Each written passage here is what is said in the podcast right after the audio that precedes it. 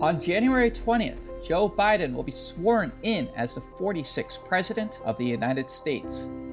Until then, he has less than three months to build an administration and lay the groundwork needed to seamlessly run a country on day one.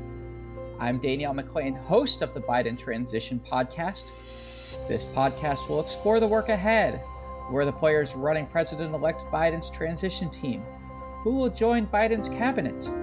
How can they prepare to implement the new administration's agenda amid a polarized Congress and a hostile Supreme Court?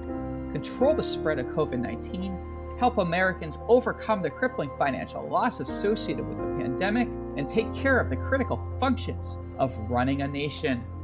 The Biden Transition Podcast will search for answers to those difficult questions from experts, reporters, and the people in the know. Check out BidenTransitionPodcast.com for more details.